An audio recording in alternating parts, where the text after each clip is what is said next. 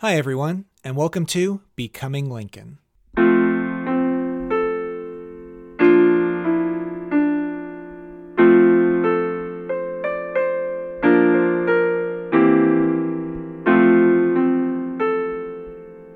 Episode 25 We Rose Fighting.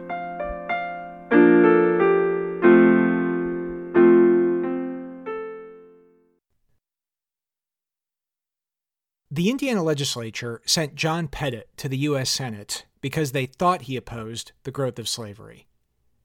The evidence for this was scanty, apart from Pettit abstaining on a vote to ban slavery in the territories when he was a member of the U.S. House of Representatives. And as historian John Wickery notes, Pettit came under the sway of Indiana's senior senator, Jesse Bright, a political boss who represented the ostensibly free state while owning slaves across the river in Kentucky. If Pettit ever had reservations about human bondage, he tossed them aside once drawn into Bright's orbit. On February 20th, 1854, Pettit rose to deliver a speech on a bill organizing the Kansas and Nebraska territories. The legislation authorized slavery where it had once been banned and caused a storm of controversy.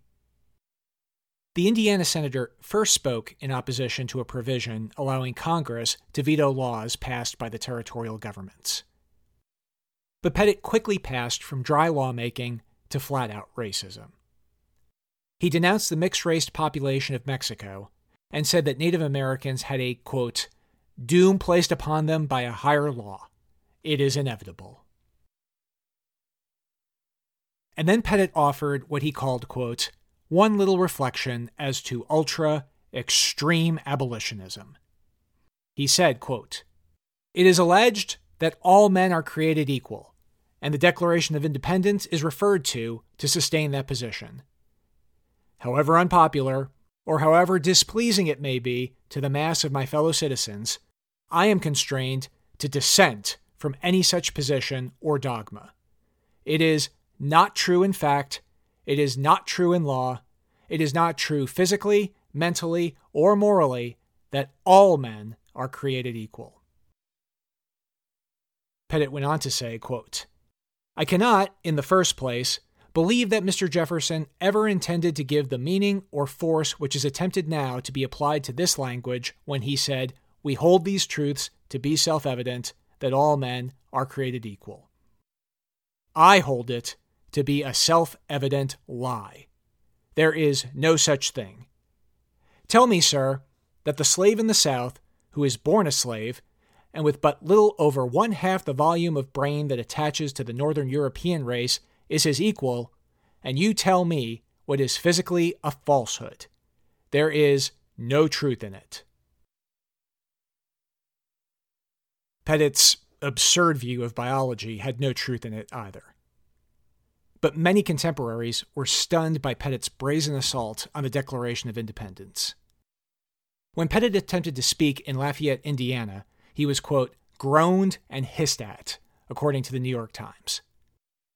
On Independence Day, 1854, an Indiana newspaper printed the Declaration in full and asked if these were, quote, self evident lies. Pettit's speech ended his career as an elected official. But Senator Bright and his pro slavery allies later found lucrative appointments for this opponent of human equality. Abraham Lincoln never forgot Pettit's speech. As late as 1858, he denounced it as shameful. The Declaration of Independence, with its expansive, broad view of human liberty and development, was the cornerstone of Lincoln's political philosophy, a bedrock of republicanism that recognized no artificial distinctions between classes of individuals. Pettit had a vision of a nation that would be ruled by a master class. It was becoming clear that given a choice between Republican virtues and white supremacy, slaveholders and many of their allies would go for the latter. During the decade, a newspaper in Muskogee, Alabama wrote, quote, Free society, we sicken of the name. What is it but a conglomeration of greasy mechanics, filthy operatives, small fisted farmers, and moonstruck theorists? All the northern, and especially the New England states, are devoid of society fitted for well bred gentlemen. Lincoln was no well bred gentleman, and he did not see government's chief aim as protecting the powerful. In private notes composed in the 1850s, Lincoln wrote, quote, The legitimate object of government is to do for a community of people whatever they need to have done, but cannot do it all, or cannot so well do for themselves in their separate capacities. Lincoln and many other Northerners feared the Territorial Act that prompted Pettit's speech was an attack on Republican government itself.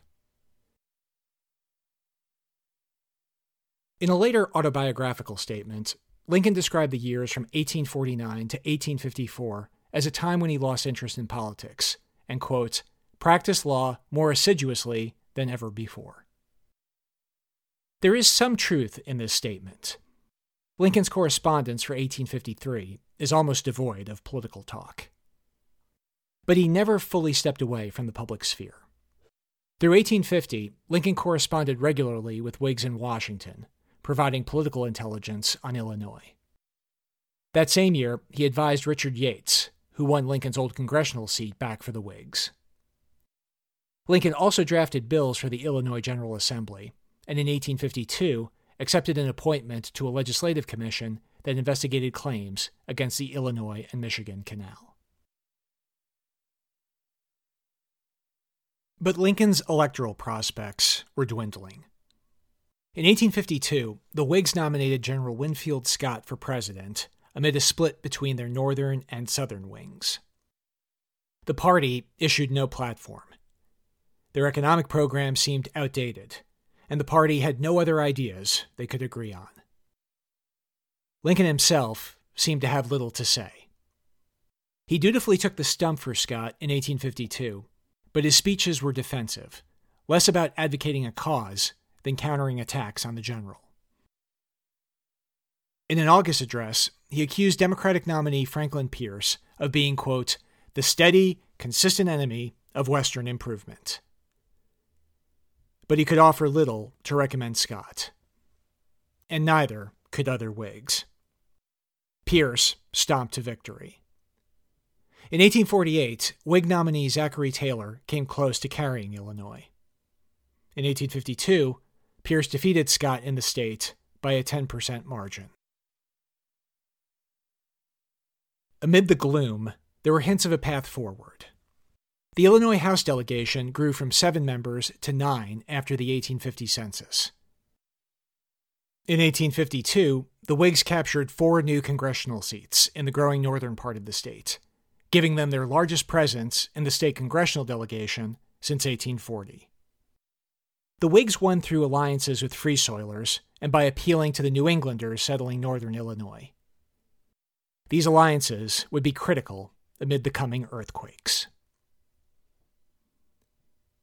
Perhaps recognizing the hopelessness of Scott's cause, Lincoln's August speech focused more on his old rival Stephen Douglas.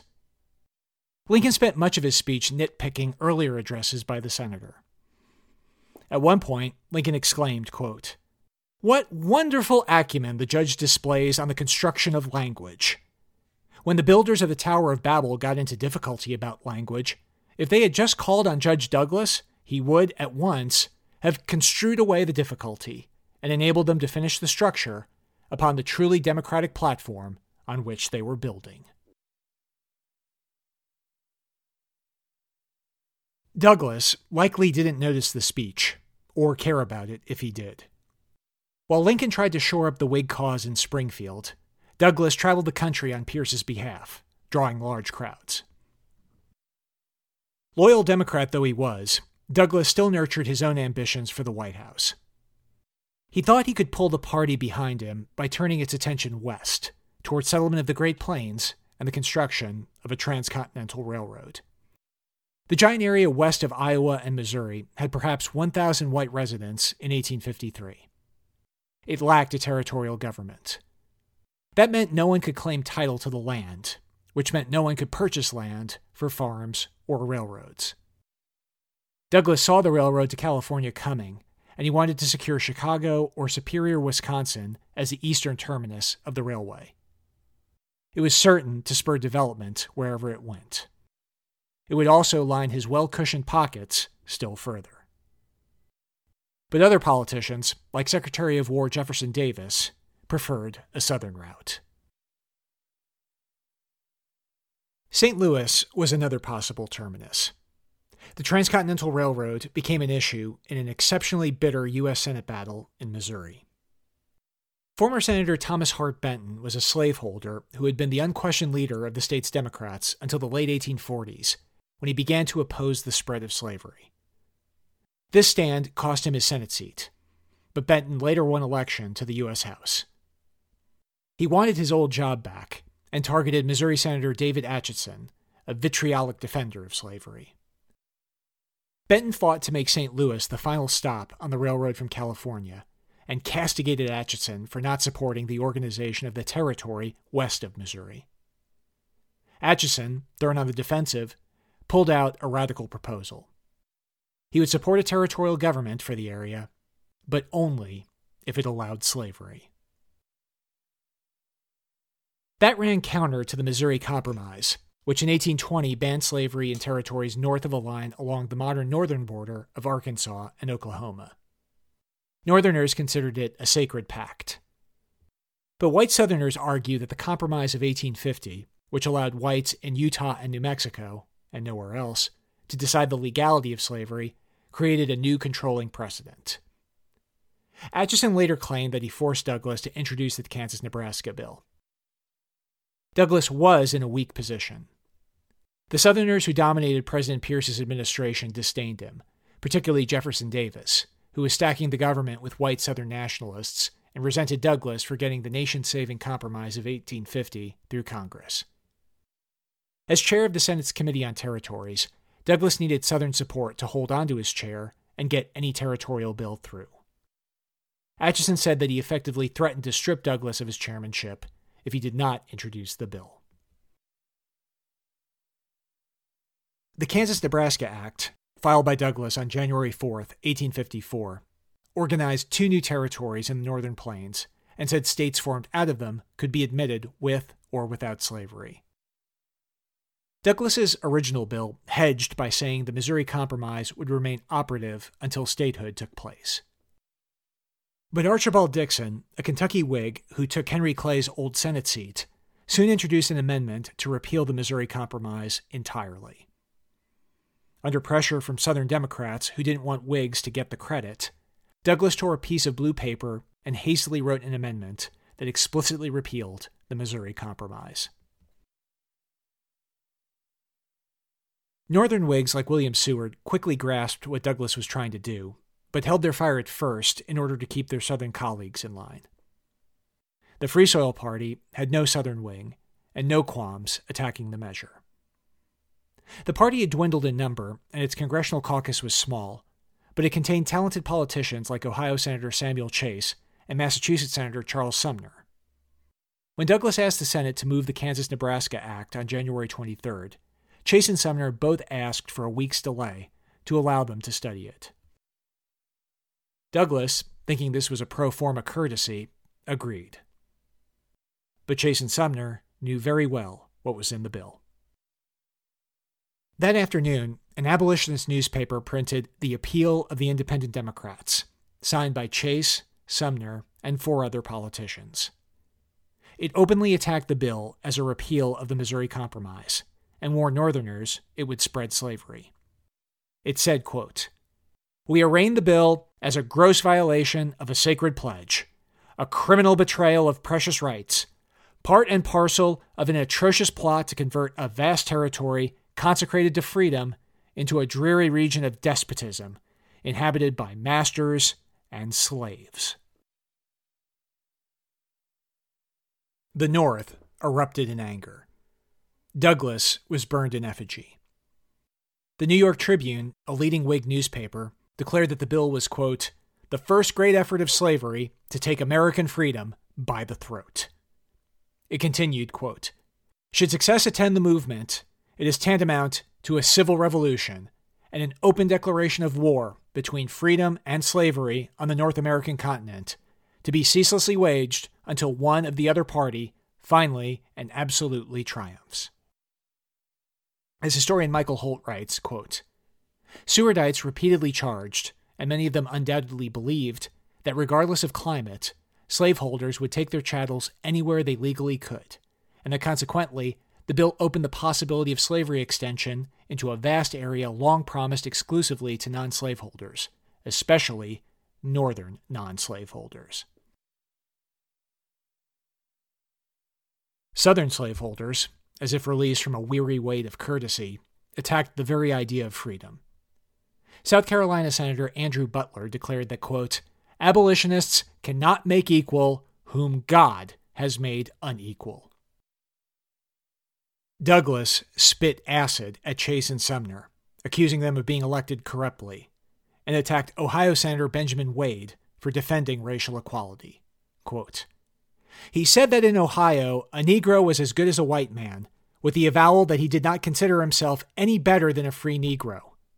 I have only to say that I should not have noticed the appeal if none but free Negroes had signed it. That was what the congressional record said. Historian Sidney Blumenthal notes the record was amended to substitute Negro for a racial epithet. Douglas's measure passed the Senate easily. The key battle was in the House, which was divided. The Pierce administration traded patronage for votes, while Douglas worked in the hallways. At one point, he put a politician in a headlock to get him to agree to the bill. Douglas later wrote to his brother in law, The speeches were nothing. The bill squeaked out of the House. Pierce signed it at the end of May. With one stroke, Douglas cut the moorings of the antebellum party system. Southern Democrats united in support of the measure, but many Northern Democrats recoiled from it.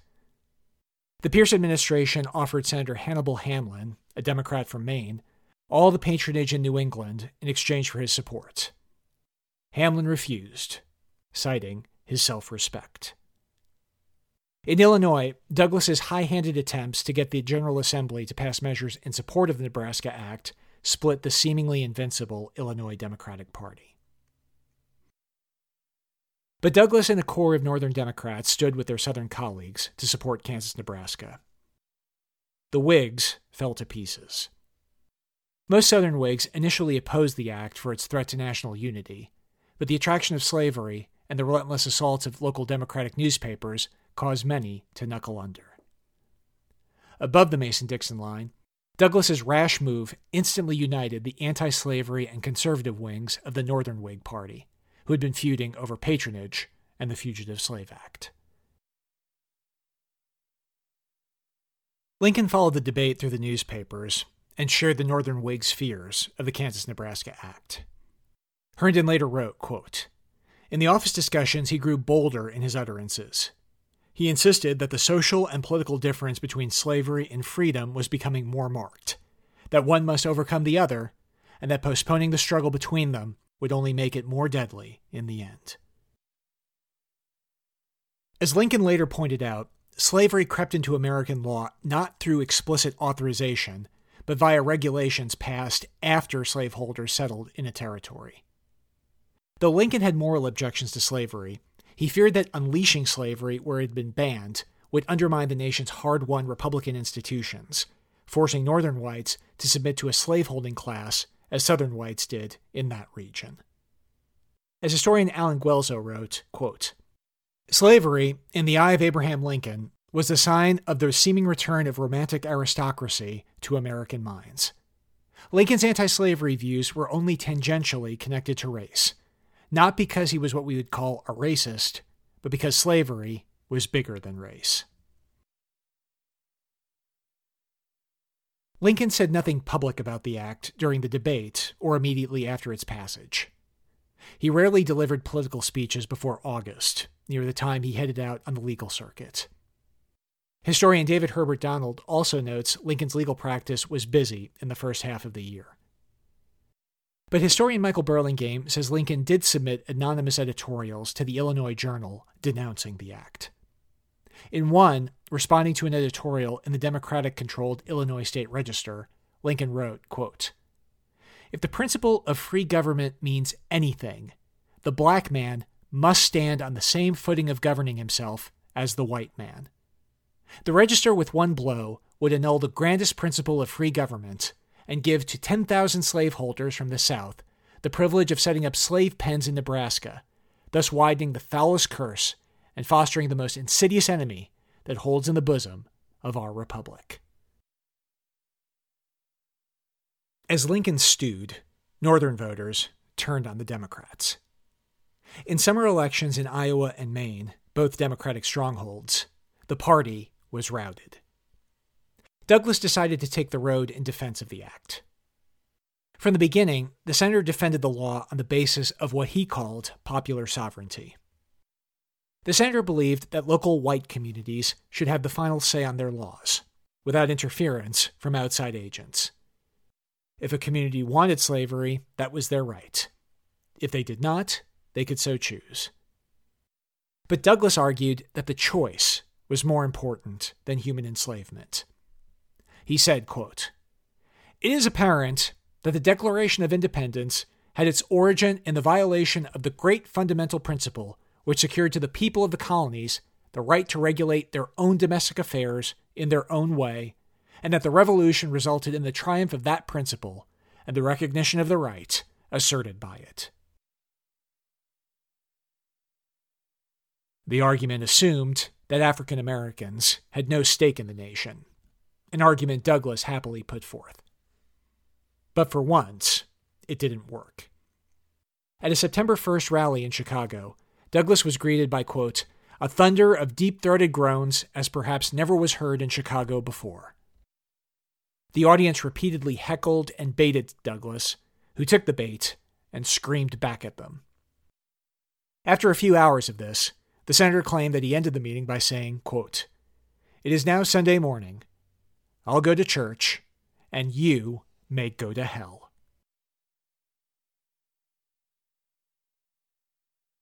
With Democrats in disarray, opponents moved in. Lincoln contacted other politicians putting together an anti Nebraska coalition in Illinois. This was not a new political party, but an alliance of politicians coming together on a single issue. But that single issue was enough. Lincoln tried to lure John Palmer, a Democratic state senator who opposed the act, into the coalition by appealing to his vanity. Lincoln wrote, quote, Had your party admitted to make Nebraska a test of party fidelity, you probably would have been the Democratic candidate for Congress in the district. You deserved it, and I believe it would have been given to you. Lincoln finally took the stump in August, ostensibly to help re elect Whig Congressman Richard Yates. But Lincoln soon developed his own critique of the Nebraska Act.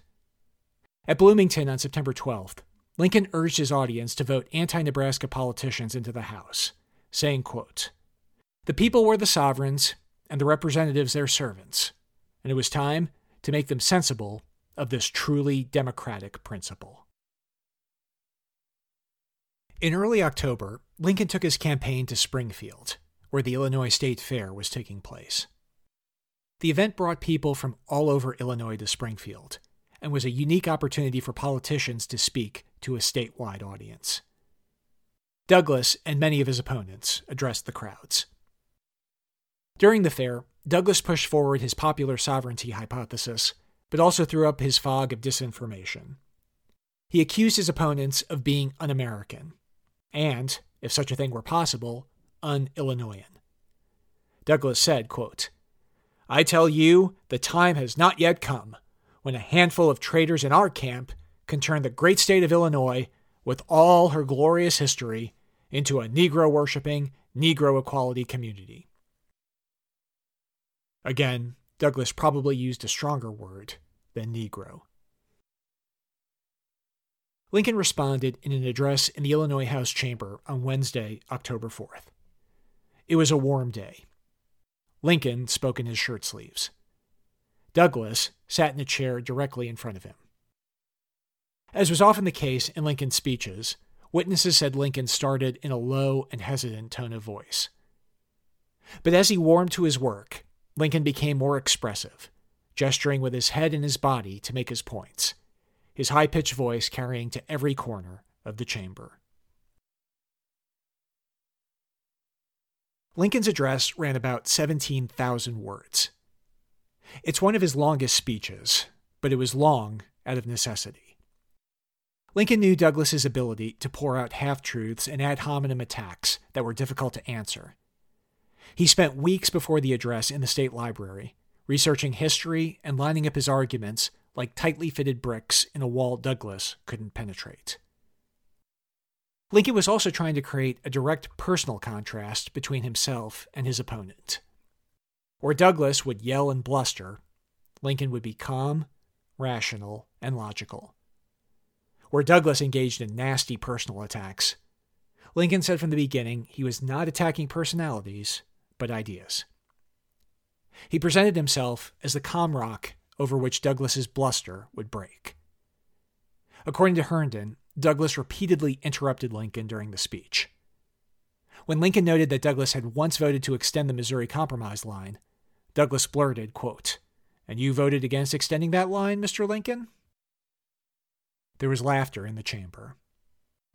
Lincoln, timing his answer, replied, Yes, sir, because I was in favor of running that line much further south. The crowd roared. Lincoln's speech rebuked Douglas's interpretation of the Declaration of Independence and warned of the ruinous effects of the Kansas Nebraska Bill. Unlike Douglas, Lincoln believed the key phrase in the Declaration of Independence was, All men are created equal. To Lincoln, this was the, quote, ancient faith of the founders. He said, quote, No man is good enough to govern another man without that other's consent. I say this is the leading principle, the sheet anchor of republicanism. Lincoln said slavery was, quote, a total violation of this principle. The master not only governs the slave without his consent, but he governs him by a set of rules altogether different from those which he prescribes for himself. Of course, the United States was born with slavery. Many of the founders participated in the sin. But Lincoln argued they recognized the sin and sought to contain it, detailing a long list of anti slavery legislation, starting with the Northwest Ordinance of 1787. As Lincoln said of slaveholders, quote, The perfect liberty they sigh for, the liberty of making slaves of other people, Jefferson never thought of, their own father never thought of, they never thought of themselves a year ago. It's important to note that throughout the speech, Lincoln denied he sought equal rights for African Americans. He had a vague sense that African Americans had a right to self determination, but he remained true to his idiotic belief in colonization, refusing to see blacks as his fellow countrymen. If he acknowledged colonization was impractical, he also argued that freeing all the slaves and letting them live in peace in the country of their birth was also impractical. He said, quote, My own feelings will not admit of this, and if mine would, we will know that those of the great mass of white people will not. Whether this feeling accords with justice and sound judgment is not the sole question, or indeed is it any part of it. A universal feeling, whether well or ill founded, cannot be safely disregarded. We cannot, then, make them equals.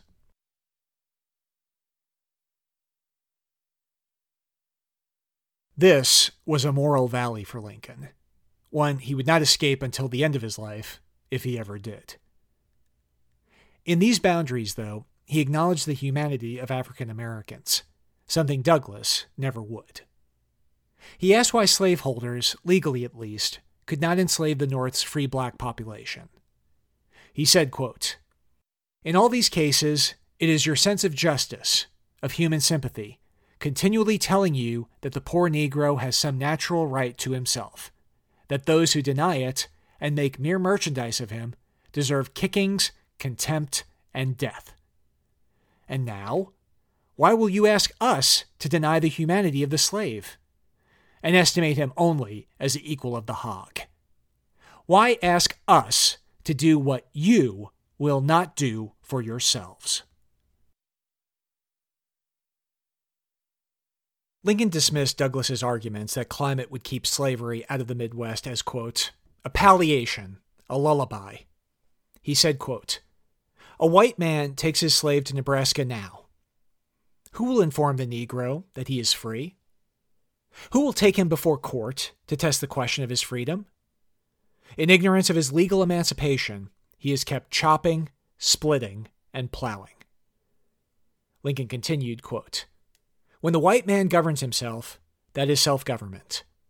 But when he governs himself and also owns another man, that is more than self government. That is despotism. If the Negro is a man, why then my ancient faith teaches me that all men are created equal, and that there can be no moral right in connection with one man's making a slave of another. Lincoln continued to attack Douglas's argument that local governance trumped all. Nebraska, he said, quote, is part of ourselves. Lincoln said he wanted Nebraska for, quote, free white people, but added that Northerners had every right to decide what shape Nebraska took. He noted that the Three Fifths Clause overrepresented slaveholders in Congress, and that spreading slavery would reduce the voices of free states. If that was self government, Lincoln said, quote, I should like for some gentleman deeply skilled in the mysteries of sacred rights to provide himself with a microscope and peep about and find out, if he can, what has become of my sacred rights. Nebraska and the spirit of 1776, he said, were utter antagonisms. Lincoln urged his listeners to elect representatives from the anti Nebraska coalition. Members of the coalition, he acknowledged, had been at odds in the past, and they were asking voters raised to hate their opponents to put aside their conflicts. Douglas made that apparent disorder a point of attack. But Lincoln said those differences sank under the coalition's shared patriotism and anger at Douglas's actions. Quote, we were thunderstruck and stunned, and we reeled and fell in utter confusion. But we rose, each fighting, grasping whatever he could first reach a scythe, a pitchfork, a chopping axe, or a butcher's cleaver. We struck in the direction of the sound, and we are rapidly closing in upon him. When the storm shall be past, he shall find us still Americans, no less devoted to the continued union and prosperity of the country than heretofore. The crowd cheered the speech. Douglas immediately got up and spoke for another hour, claiming that Lincoln had gone at him, quote, without mercy. Lincoln had landed his blows. In front of an audience of people from around the state, he had stared down Illinois' leading politician. He had also thrust himself into state politics in a way he hadn't before. Prior to the Springfield address, Lincoln had been well known in Springfield and the 8th Judicial Circuit, but he was obscure elsewhere. One man later said, quote, Men of influence from every county of the state, substantial men and politicians who had gathered together at the holding of the fair, had heard him. On that day, he opened the outer gate of the path he followed to the presidency. At the time, though, Lincoln and his allies believed that portal led to the U.S. Senate. We'll conclude our second season next week with a look at Lincoln's quest for a Senate seat and the forces that arrayed themselves against him. We'll also see him make critical moves that will provide a foundation for the Illinois Republican.